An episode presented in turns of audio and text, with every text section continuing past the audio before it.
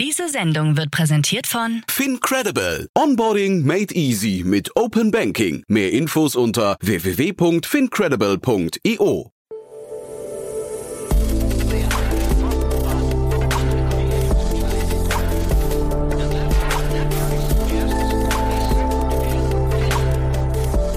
Startup Insider Daily. Guten Tag und herzlich willkommen bei Startup Insider Daily. Am Mikrofon ist Michael Daub und ich begrüße euch in unserer Mittagsausgabe. Wir haben uns heute Dennis Teichmann, Founder und CEO von Yakando, anlässlich einer Übernahme durch die Tenhill Gruppe eingeladen. Yakando ist ein Cloud-Software-Anbieter, der mit den Produkten Yakando, Match, Admin Talent und Time effiziente HR-Prozesse anbietet. Die holistische HR Suite ermöglicht dabei eine nahtlose Zusammenarbeit in den Bereichen Recruiting, Personalmanagement, Leistungserfassung sowie Kundenprozessmanagement und verfügt zudem über eine eigene Schnittstelle zu anderen Business-Applikationen für Datenimport und Export. So viel zu unserem Gast heute. Gleich geht es los mit dem Interview. Werbung. Hi, hier ist Nina aus dem Content-Team von Startup Insider. Vielleicht hast du es ja schon gehört, wir haben endlich neben unserem Hauptkanal Startup Insider nun auch separate Kanäle für unsere verschiedenen Formate eingerichtet. Wenn du zum Beispiel nur unser tägliches Nachrichtenupdate Startup News hören möchtest, kannst du ab jetzt ausschließlich den Startup News Kanal abonnieren. Gleiches gilt für Investments und Exits, Startup Spotlight und alle anderen Formate, die zukünftig kommen werden. Die volle Ladung Startup Insider, also alle Formate, gibt es natürlich weiterhin hier auf dem Hauptkanal. Also, um die einzelnen Kanäle zu abonnieren, besuche jetzt startupinsider.de/slash insider. Wir sehen uns auf deinem Lieblingskanal. Startup Insider Daily. Interview. Sehr schön, ich freue mich. Dennis Teichmann ist hier, Founder und CEO von Yakando. Hallo Dennis. Hallo Jan, freut mich. Ich freue mich sehr, dass wir sprechen und ich, ja, man darf sagen, Glückwunsch zum Exit. Genau, das war eine super Sache, die jetzt gerade über die Ticker ging. Ja, Wahnsinn, cool. Ähm, vielleicht bevor wir über den Exit an sich sprechen, vielleicht erzähl doch mal ein bisschen was über den Space, in dem ihr unterwegs seid und was ihr genau macht. Genau, wir sind in dem HR Tech Space, der auch gerade sehr heiß und sehr beliebt ist in der gesamten Startup-Szene. Wir decken den gesamten HR-Prozess ab und haben uns der Digitalisierung des Personalwesens verschrieben, von vorne bis hinten, von allen Prozessen, die man über ein Tool und ein System abbilden kann. Mhm. Heiß und beliebt, äh, denkt man sofort an Personio. Ist das der direkte Competitor von euch? Personio ist einer unserer Hauptwettbewerber, insbesondere im kleineren Umfeld. Personio ist typischerweise für kleinere Kunden tätig. Unsere Durchschnittskundengröße ist ein bisschen größer. Aber ja, Personio sehen wir natürlich relativ oft im Markt. Mhm. Größere Kundengröße äh, heißt ja oder, oder mehr Mitarbeiter heißt ja in der Regel auch längere Sales-Zyklen. War das ein Thema bei euch? Also ich kann mir ja vorstellen, bei Personio sind die Sales-Zyklen schon lang, wahrscheinlich bei euch noch länger, ne? Ja, ich muss sagen, unsere Sales-Zyklen sind relativ kurz und, und vertretbar. Also wir bewegen uns da immer noch im Bereich von einigen Monaten mhm. und damit für eine B2B SaaS-Software völlig im äh, OK-Bereich. Okay ja. Äh, sag mal ein bisschen was zu euren Kundengruppen. Ist das, seid ihr da sehr agnostisch unterwegs, also generalistisch oder gibt's gibt's ähm, irgendwie präferierte Bereiche und, und Segmente, auf die, mit denen ihr angefangen habt? Euch gibt es schon also, relativ lange, ne? Genau, uns gibt schon relativ lange. Das liegt natürlich auch ein bisschen daran, dass wir einen etwas anderen Background haben. Wir sind am Anfang anders gestartet, eher als Marktplatz. Und ich habe äh, 2016 dann den Pivot gemacht Richtung HR Cloud Software. Und von den Kundengruppen ist es so, dass wir typischerweise unterwegs sind für eigentlich alle Industrien. Ähm, aber unser Kernsegment von der, von der Mitarbeitergröße ist irgendwo zwischen 50 und 5000 Mitarbeitern. Wow, okay. Und sag mal ganz kurz vielleicht nochmal einen Schwenk dann in die Vergangenheit, einen Marktplatz. Ähm, wie hat man sich das vorzustellen? Wir waren eigentlich, war es ein Versuch, sowas ähnliches aufzubauen wie Upwork. Ähm, früher hieß das Elance. Mhm. Das heißt, eine Mediationsplattform tatsächlich zwischen Arbeitgeber und Arbeitnehmer, mhm. wo man tatsächlich über ein Skills-Matching dann versucht, die, äh, die Parteien zusammenzubringen. Wir haben, uns ist es nicht gelungen, die kritische Masse dort aufzubauen. Ähm, dennoch haben wir die Technologie teilweise, das Matching, was auch ein Unique-Kriterium in Yakando ist. Das Matching haben wir übernommen in unser E-Recruiting-Modul, was Teil der HR-Software ist. Ist aber schon ein großer Pivot dann, ne? Da, also da weiß nicht, also jetzt mal außer so, so vielleicht so kleinen äh, Elementen wie das äh, Matching, kann man nicht viel übernehmen davon, oder? Nein, das ist eigentlich infrastrukturell und äh, Außendarstellung und auch vermarktungstechnisch einfach alles von links auf rechts gedreht. Wow, okay.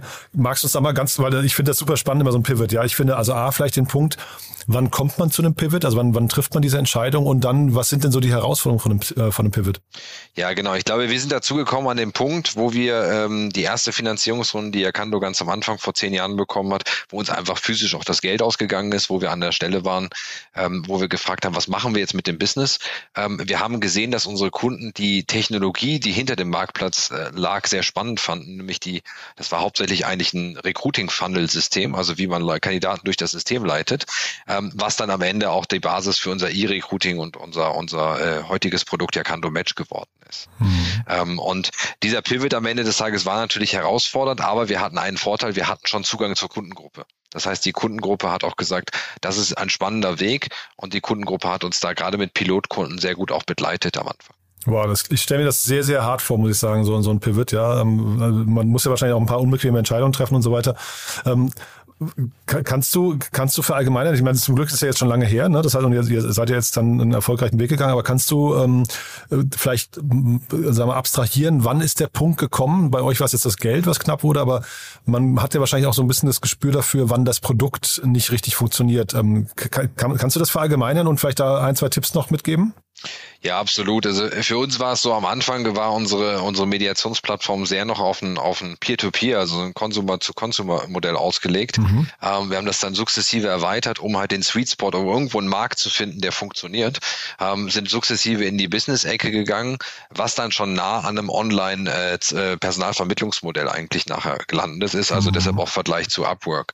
Und ich glaube, man merkt, äh, wenn man relativ wenig Traktion am Anfang aufbaut, ähm, obwohl man äh, signifikant auch in teilweise investiert, dann muss man gucken, findet man in anderen Bereichen irgendwo Traktion. Mhm. Und wir haben dann relativ schnell gesehen, die systemseitige Sache, die wir in Piloten dann ausprobiert haben, die kam super an. Mhm. Äh, finde ich, ein, finde ich ein tolles Learning. Und dann, wie ging es dann weiter? Dann habt ihr hoffentlich relativ schnell gemerkt, dass das neue Pferd, auf das ihr setzt, funktioniert? Genau, wir haben, uns ist es tatsächlich gelungen, in relativ kurzer Zeit 60, 70 Kunden, also in etwas mehr als einem Jahr haben wir tatsächlich 60, 70 SaaS-Kunden gebootstrapped aufgebaut. Also wow. ohne weitere Finanzierung. Das war, ein, das war ein sehr hartes Learning und sehr harter Weg, das ist wichtig. Aber am Ende des Tages hat das natürlich auch richtig Spaß gemacht, weil du gesehen hast, dass das Produkt gekauft wurde, mhm. äh, weiterempfohlen wurde und wir hatten eine Churn Rate zu dem Zeitpunkt von nahe Null. Also die Kunden waren sehr, sehr happy. Mega. Das, also das freut mich wirklich sehr. Ist ja rückblickend wahrscheinlich dann irgendwie so der Moment gewesen, wo so quasi so ein Make it or break it Moment, ne? Genau, das war die Entscheidung. Wenn das nicht funktioniert hätte, mhm. wäre die Firma nicht weitergelaufen. Wahnsinn. Ähm, Kannst du uns noch mal ein bisschen das durch die, also durch das aktuelle Produkt, wie sich das dann seitdem weiterentwickelt hat, äh, nochmal durchführen? Ähm, wir sprechen dann gleich auch über den Exit, aber äh, scheinbar habt ihr da ja was aufgebaut, was richtig gut funktioniert, ne? Genau, also wir sind dann äh, von dem von dem E-Recruiting-Produkt, also ein klassisches äh, ATS-System, sind wir tatsächlich weitergegangen und haben das sukzessive erweitert, um die Prozesse im HR-System. Das heißt, wir decken heute neben dem reinen E-Recruiting, decken wir ein Personalmanagement-Tool ab, mit einer Personalakte, mit einem Dokumentenmanagement, mit Stammdatenmanagement, setzen obendrauf darauf eine, ein Talentmanagement, was dir die Möglichkeit gibt, Mitarbeiter zu bewerten, Mitarbeiter äh, Anreize und Ziele auch zu setzen und auch Kompetenzen und Fähigkeiten zu verarbeiten. Mhm. Und zum Schluss haben wir das Ganze noch erweitert mit einer, mit einer Zeiterfassungskomponente, ähm, die uns die Möglichkeit gibt, tatsächlich auch für Nicht-Produktionsbetriebe, aber, sage ich mal, kaufmännische Betriebe wirklich eine Zeiterfassung anzubieten. Genau, und ich glaube, was ein ganz wichtiger USP bei uns ist natürlich am, am Ende, was auch zum Erfolg geführt hat, ist, wir haben eine eigene Schnittstellenplattform gebaut. Das kennt man im Markt von den ganz, ganz großen wie Zapier, ähm, wo es die Möglichkeit gibt, einfach zwischen Tool A und B zu kommunizieren. Weil für unseren Kunden, der jetzt beispielsweise 600 Mitarbeiter hat, ist es natürlich die Kernherausforderung zu sagen, wie kriege ich die Stammdaten der 600 Mitarbeiter auch noch in fünf weitere Systeme? Mhm. Und dafür haben wir eine eigene Plattform gebaut, Yakando X, die connectet unsere Stammdaten zu Drittsystem. Das kann ein Datev sein, das kann aber auch einfach ein Directory oder ein Intranet sein, wo man Stammdaten weiter verteilt ins System. Hm. Und jetzt seid ihr übernommen worden von der Tenhill-Gruppe, ja? Äh, sprecht genau. ihr richtig aus? Richtig, das ist korrekt. Ich kannte die gar nicht. Äh, vielleicht kannst du mal kurz was zu denen sagen.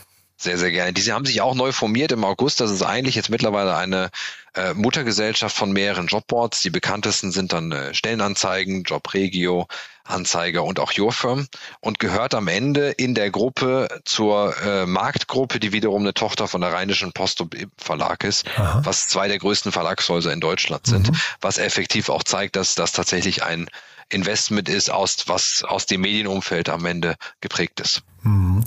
Und jetzt hat man ja dieses, diese, dieser schöne Begriff Post-Merger Integration. Ne? Das ist ja, glaube mhm. ich, immer eine, eine, eine extreme, also ne, du hast schon über einen Pivot gesprochen, da habt ihr schon mal so einen richtigen Berg an Aufwand gehabt, jetzt kommt der nächste Aufwand. Äh, was ist da die Herausforderung aus eurer Sicht?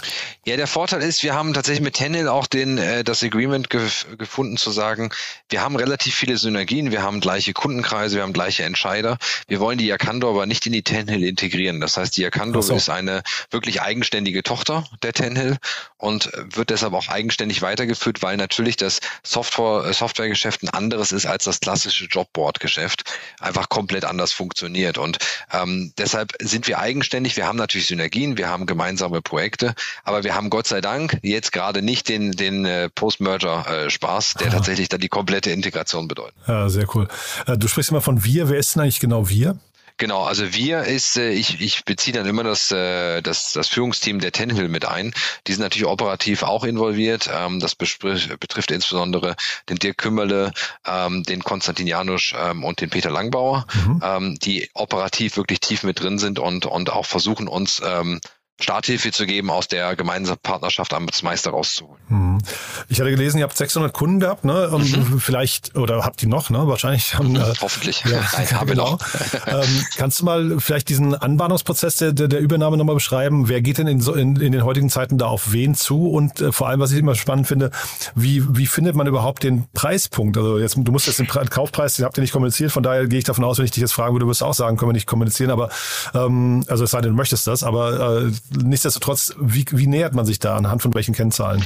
Ja, also hier in dem Fall war es jetzt tatsächlich so, dass Tenhill sich auch die Frage gestellt hat, wie wollen sie strategisch weiterentwickeln, in welche Geschäftsfelder wollen sie rein? Mhm. Und da war eine strategische Entscheidung auch in den Bereich HR-Software reinzugehen. Mhm. Ähm, und deshalb sind wir proaktiv angesprochen worden, haben dann einen relativ kurzen Due Diligence-Prozess im, in diesem Jahr gehabt, den wir erfolgreich durchgeführt haben und der Preispunkt, sage ich mal, bei Startups ist ja eher ein Findungsprozess. Das mhm. heißt, es ist ja keine mathematische Formel, sondern am Ende müssen alle glücklich sein, die um den Tisch herum sitzen. Das mhm. heißt, die Altgesellschafter, die Neugesellschafter ähm, und die Geschäftsführer und Gründer müssen natürlich auch happy sein.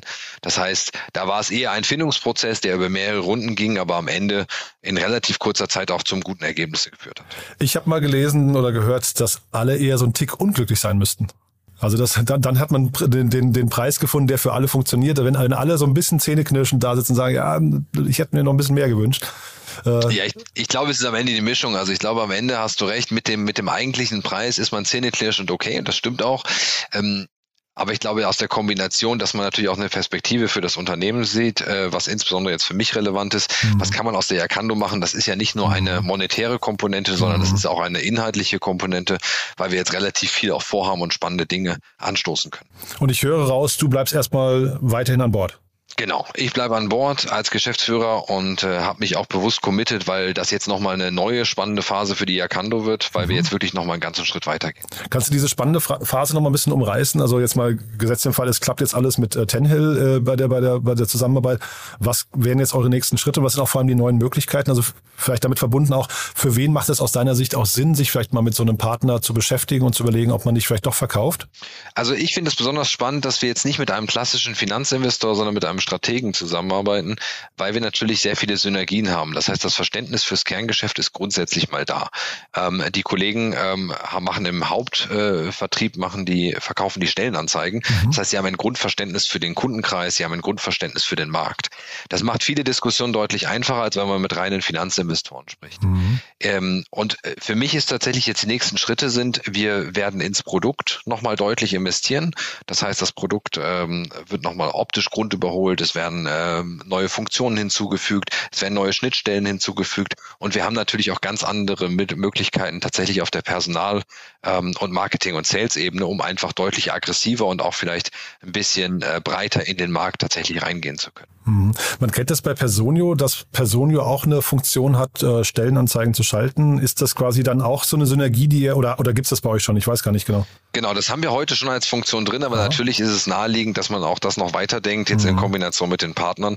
Da sind wir jetzt noch nicht so weit, dass wir da eine finale Antwort haben, aber natürlich wird es auch in die Richtung gehen. Nee, ich, ich frage nur, weil Klar. du sagst Stratege, dann macht es halt total Sinn, jetzt wahrscheinlich mal so die ganzen Möglichkeiten nebeneinander zu legen und zu gucken, an welchen Stellen kann man da irgendwie noch, noch mehr Synergien rausholen, ne?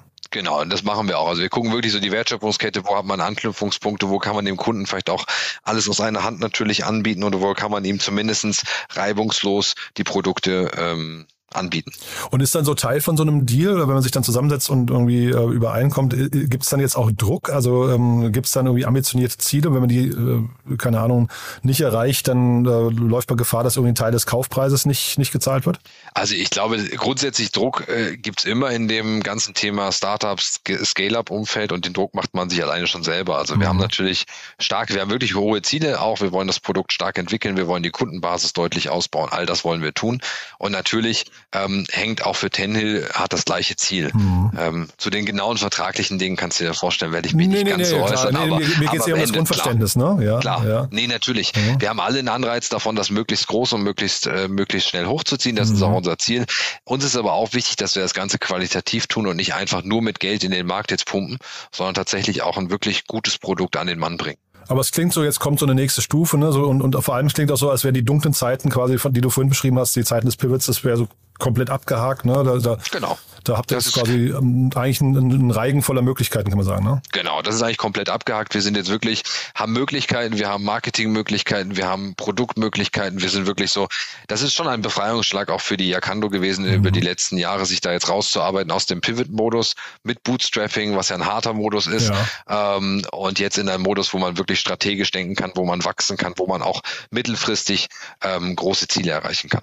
Und siehst du Gefahr, du hast gesagt, ihr bleibt eigenständig, aber siehst du Gefahr, dass trotzdem sich kulturell was verändert? Ich glaube, die größte Veränderung durch, aus kulturell kommt alleine irgendwann durch eine gewisse Größe, aber wir legen natürlich viel Wert darauf, dass wir kulturell so bleiben und auch die Dynamik und so weiter beibehalten. Ähm, auf der anderen Seite weiß ich natürlich auch, je mehr Leute an Bord kommen, desto mehr wird die Kultur sich auch weiterentwickeln. Aber das kann auch ein positiver Effekt sein, dass man aus dem ähm, aus der heutigen Yakando die, die, die Yakando 2.0 äh, macht mhm. und äh, effektiv auch weiterentwickelt. Ich glaube, viele Core-Werte von der Yakando bleiben dann schon bestehen. Wie, wie groß seid ihr eigentlich? Ja, wir sind aktuell heute 30 Leute ähm, in Basel und äh, sind aber jetzt wirklich dabei, auch massiv einzustellen. Das sieht man auf unserer Homepage. Wir haben über 20 Stellen aus, ausgeschrieben, also wirklich auch äh, Bedarf stark zu wachsen. In Basel oder auch remote? Also ich frage nur, wenn Leute zuhören. Genau, also wir sind ähm, in Basel unterwegs, wir sind in München, eröffnen wir jetzt ein Büro und wir werden auch äh, europaweit auch remote hiren. Das heißt, wir sind da schon bisschen breiter auch aufgestellt. Sehr spannend. Dennis, also Glückwunsch nochmal zu der tollen Entwicklung, auch nach dieser harten Zeit. Wie gesagt, ich äh, kann mir das gar nicht vorstellen, wie das ist, wenn man so, ein, so eine Pivot-Entscheidung trifft und die auch noch schief gehen könnte. Ja, also äh, Hut ab davor. Haben wir Danke. was Wichtiges vergessen für den Moment? Nein, ich glaube, das ist das Wichtigste. Wir freuen uns auf die Zukunft. Ich glaube, das wird jetzt eine coole Zeit, ähm, auch die Erkando nochmal äh, neu anzustreichen. Das passiert tatsächlich gerade. Wir kriegen Aha. jetzt neues Logo und wir kriegen äh, neue Außendarstellung. Das kommt in den nächsten Wochen auch raus. Und das ist, macht ja auch Spaß, das Ganze ähm, aus der Perspektive dann noch voranzutreiben. Super. Du, also wie gesagt, Glückwunsch, äh, freut mich sehr und dann würde ich sagen, wir bleiben in Kontakt, wenn es vielleicht auf dem Weg jetzt dieser, du, wir nennen es nicht Post-Merger Integration, aber der Zusammenarbeit und sowas, wenn es da wichtige Learnings gibt, die du nochmal teilen willst, sag gerne Bescheid, ja? Sehr, sehr gerne, Jan. Cool, lieben Dank. Freuen. Wunderbar. Bis dahin, ciao. Danke, bis dahin, tschüss. Werbung Hi, ich bin Paul, Product Manager bei Startup Insider und hier, um dir kurz unser Podcast-Verzeichnis vorzustellen. Mit einer wachsenden Liste von bereits über 10.000 Episoden ist unser Podcast-Verzeichnis die größte Sammlung deutschsprachiger Podcasts rund um die Themen Unternehmertum, Technologie, Digital Marketing und mehr. Nutze jetzt die verschiedenen Filter, um Podcasts zum Beispiel nach ihrem Themenschwerpunkt, Gästen oder Erscheinungsdatum zu sortieren, damit du genau das findest, was dich interessiert. Also, wenn das was für dich ist, dann besuche jetzt ganz einfach unsere Plattform auf startupinsider.de/slash insider. Startup Insider Daily, der tägliche Nachrichtenpodcast der deutschen Startup-Szene. Das war Dennis Teichmann, Founder und CEO von Yakando AG im Gespräch mit Jan Thomas. Anlass des Interviews war die Übernahme durch die Ternhill-Gruppe. Das war's fürs Erste mit Startup Insider Daily am Mittag. Vielleicht schaltet ihr später am Nachmittag ein. Dort warten Romina Bungert und Daniel Höpfner anlässlich der Rubrik To Infinity and Beyond mit den neuen Krypto-News auf euch. Wenn nicht, hören wir uns hoffentlich morgen in der nächsten Ausgabe wieder. Am Mikrofon war Michael Daub. Ich verabschiede mich. Bis dahin.